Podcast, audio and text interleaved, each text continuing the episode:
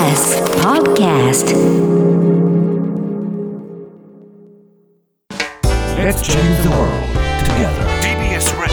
905-954発信型ニュースプロジェクト荻上チキセッションここからは最新のニュースをお送りするデイリーニュースセッション。まずはこちらのニュースからです。国会閉会中審査、コロナ、旧統一協会などで質疑。国会では今日、衆議院厚生労働委員会の閉会中審査が開かれました。立憲民主党の長妻議員は加藤厚労大臣の事務所がかつて旧統一協会現在の世界平和統一家庭連合の関連団体の懇親会に会費を支払ったことについて関連団体だと事前に認識していたのか問いただしましたが認識していたか必ずしも定かではないと答弁しました。また加藤大臣は今後については関係を一切持たないと改めて強調しました。また政府の新型コロナ対策について立憲民主党の柚木議員は医療機関がすべての感染者を届け出る全数把握の今月中の見直しを求めましたが加藤大臣はできるだけ速やかな対応ができるようにしていきたいと述べました。オリンピックめぐる贈収賄事件、コンサル契約に賄賂性あった可能性も。東京オリンピック・パラリンピックをめぐる汚職事件で、スポンサーの青木側が東京地検特捜部の調べに対し、組織委員会元理事の高橋治之容疑者とのコンサルタント契約の具体的な業務について、オリンピックに関することも含まれるという認識を示していることが分かりました。賄賂とされたのは、両社が結んだコンサルティング契約に基づく報酬ですが、TBS が入手した契約書には、オリンピックという文言はなく、高橋容疑者はこれまでの取材では、契約はオリンピックとは関係ないとして、賄賂には当たらないと説明していました。特捜部は契約は賄賂の性質があったとみて実態を調べているものとみられます。グテーレス国連事務総長がウクライナ訪問、ゼレンスキー大統領らと会談。ロシアのプーチン政権による侵攻が続くウクライナを国連のグテーレス事務総長が訪れ、ゼレンスキー大統領とトルコのエルドアン大統領と会談しました。3者による会談の後の会見でグテーレス氏は、ロシア軍が占領を続けるウクライナ南部のザポリージャ原発について、非武装化されなければならないと強調。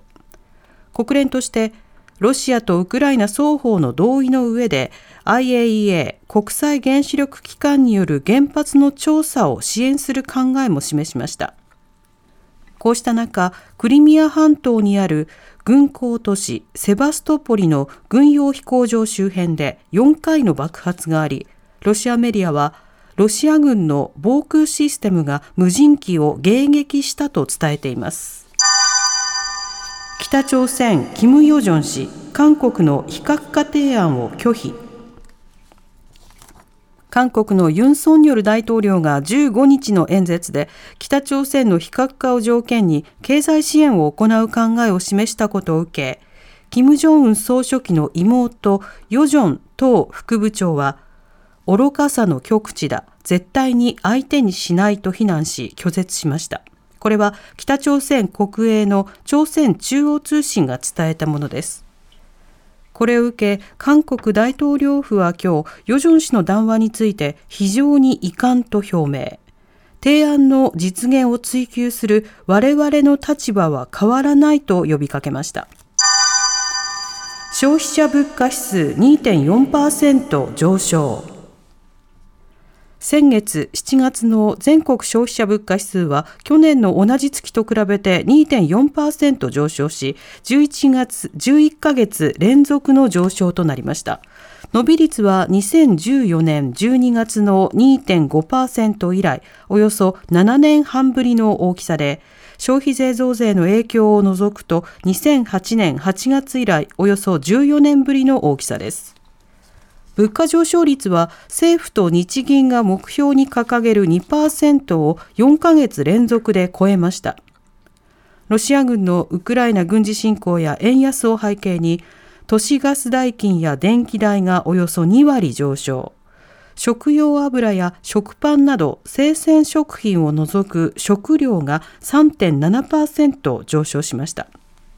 また、アメリカアップルのスマートフォン、iPhone などが大幅に値上がりしたことを受け、携帯電話機は14.7%上昇しています。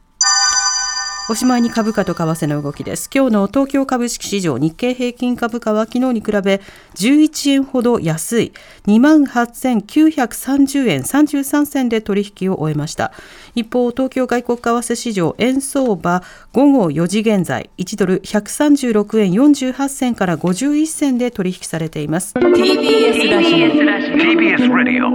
荻上チキ荻上チキセッション